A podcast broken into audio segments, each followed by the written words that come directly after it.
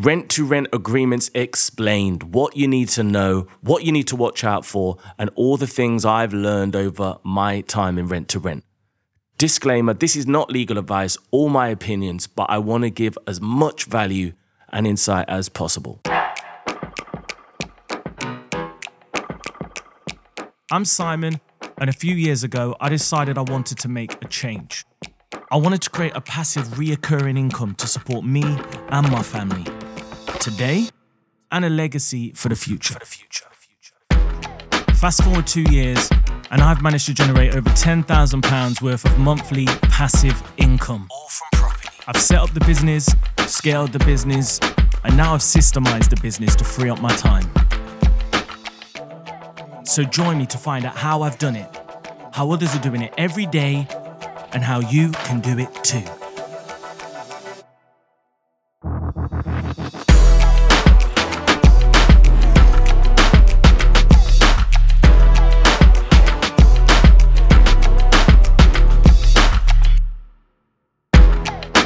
Simon here, and welcome to another episode of the podcast where we talk all things property, creative cash flow, and of course, how to be financially independent today, not in 25 years. And on this episode, I'm going to be discussing rent to rent agreements, what you need to know, where you need to get them from, how you need to be moving, whether it be through direct to vendor or agents, because they're both different, and you know, some of the red flags to watch out for. And as always, if you're brand new, we do this every single Monday. So hit that subscribe button to make sure that you get all this amazing content. I've done nearly 52, we're nearly a year in. Um, in terms of episodes, all giving value on rent to rent and creative property strategies. So, if, if, this is the first episode you're listening to, make sure you go back through the catalog and check it out. And a great place to start is with the first episode, which was How Property Changed My Life. And wow, it sure has changed my life. Just three years ago, I had no involvement in property whatsoever. And it felt like I needed a change. It felt like something needed to give. And I explored stocks and shares. I explored setting up other businesses. And then I found property. And there was this amazing light bulb moment where I realized hang on a minute, if I can set up enough property, enough recurring passive income, that I could then have more freedom, more time with the people I love, doing the things I love, and also giving back. So, you know, I actually, um, you know, I've took on a lot of friends and family that now work with me. They don't work for me, they work with me, um, making this all possible. And it's the best feeling just looking after your people and saying, you know what? No, you don't need to go and do that no more. Come, hang out, work with us, and let's build something special. So, yeah, property is awesome. And rent to rent is a great way to start, not with no money, but with low money. Okay. And, you know, from the ground up, from a few thousand pounds, we've scaled it up to a seven figure rent to rent business and now built a seven figure property portfolio doing that. And now I not only continue to scale that, but I also give back and help other people. And I'm helping tons of people get deals all over the country, which is a blessing. And I'm also helping people invest their money to make their money work for them.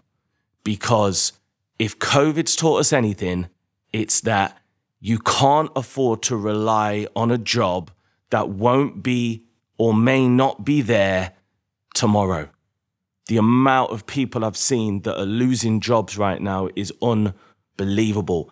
And if you feel like you might be one of them people and you've got a little bit of money, why not diversify and get some recurring income right now so that you're prepared? Um, but that's um, that's for another episode. So today's episode is rent to rent agreements explained. And as always, I don't really write notes. I'm just going to speak from the dome and let you know what I've learned and what I think would be most useful to you. So, first things first, agreements are used, they're defined to make everybody's responsibility clear so that people know where they stand and that there is something to bind the terms that have been agreed. However, having, having been said this, in my whole three years of property, I've only had to pull out one agreement. And that was just for a minor thing. So, the first point I want to stress here is make sure that you're doing business with the right people. That means the right landlords, the right agents that you think you have a synergy with and that they've got a good energy and good intentions. Because the agreement should only come out when things go wrong. And if you pick and choose your deals and your landlords and ladies correctly, hopefully that will never really happen. So, you know, sometimes I think people feel like they can just, you know, lean on agreements too much and that can save them going into bad deals with bad people. And I that's not my understanding. I only work with people that I like, that I connect with, and that I think that there is a true synergy. So a lot of my landlords and ladies, they're tired. Um, you know, some of them are retired, some of them are thousands of miles away. And I know that I'm giving them value. It's a fair trade off. We're both really happy. We communicate freely. And the agreement is just a piece of paper to pin that to. It is not the be all and end all. So that's the first thing. The second thing is a lot of you may not know this, but the agreements you're going to use will be different depending on whether it is a direct to vendor deal with a landlord themselves or whether it is through a letting agent. And the reason for this is most letting agents will want to use their agreements, okay? They won't want to use yours, they'll want to use theirs because they'll have company policies and, you know, processes they have to follow. And therefore you do need to be able to understand these agreements and know what's what, because everyone will be slightly different. So, what you want to make sure you never ever do is never ever sign an AST with a letting agent or landlord on a rent to rent agreement. And an AST is just a standard tenancy agreement that you would normally sign with a normal tenant that was going to be living in the property. Well, in rent to rent, as you know, we don't live in the property. It's going to be our clients. And therefore, the AST is the incorrect agreement to sign. And not only that, it is also illegal because you are going to end up committing a legal subletting if you use that agreement. So, whatever you do, don't use that. Now, in terms of letting agents, a lot of them, when they give you this agreement, it will be what we call a company let agreement. And a company let agreement is just an agreement that a letting agent would typically give a company that was going to let the property or provide accommodation for their employees. Okay, company let, company goes in, says, Yeah, we want to rent this property out. We've got a project and we're going to house this consultant and their family for a year. We'll pay for it. They'll move in. Um, and on the agreement, it will say it's, you know, Smith um, Properties Limited, and it will basically imply that it's my employees, my staff that's going to be in there. And sometimes it will even be the particular consultant's name on the agreement as well. Now, that is not in line with our business model because it's not going to be our staff. It's going to be our clients, people that want to stay in our accommodation, whether it be on a single let basis, which typically doesn't work, um, but whatever. Uh, never say never. A HMO basis or a serviced accommodation basis. Now, with that being said, there are quite a lot of things that need changing in an agreement, a company let agreement with a letting agent.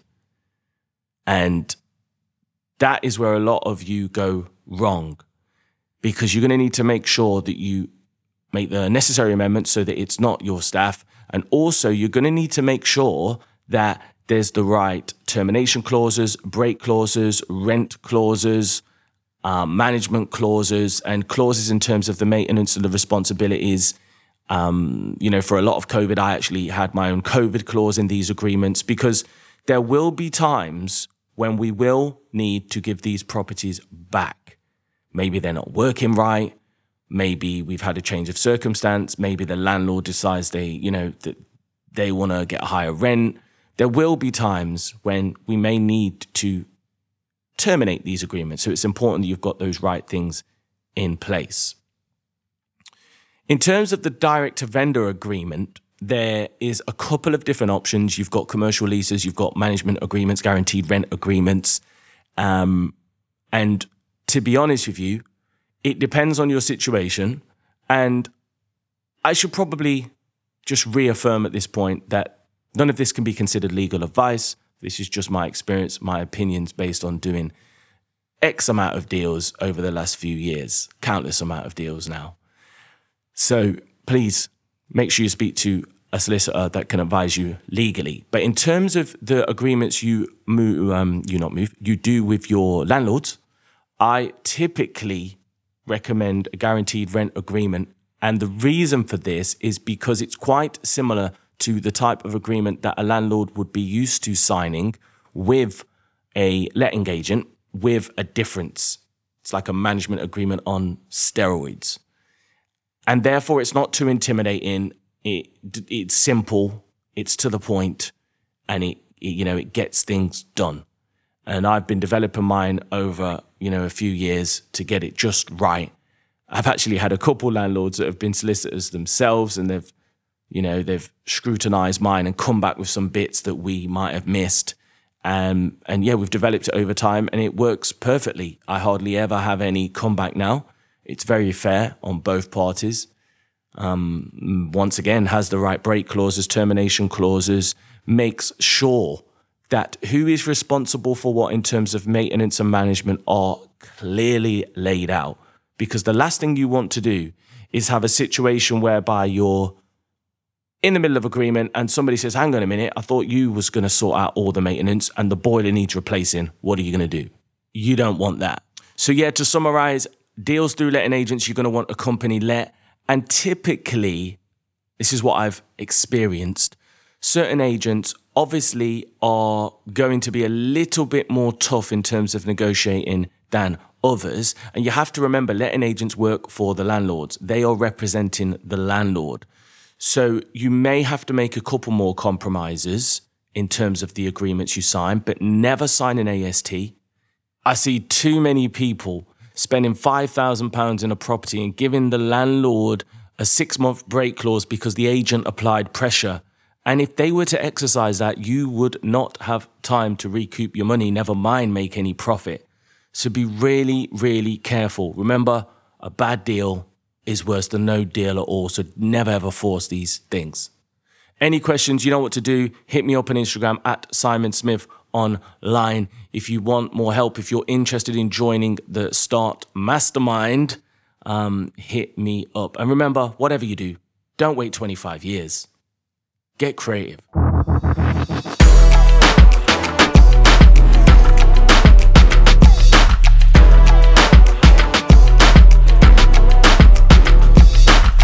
Thanks for listening. For more information, check out simonsmithonline.com. See you next time.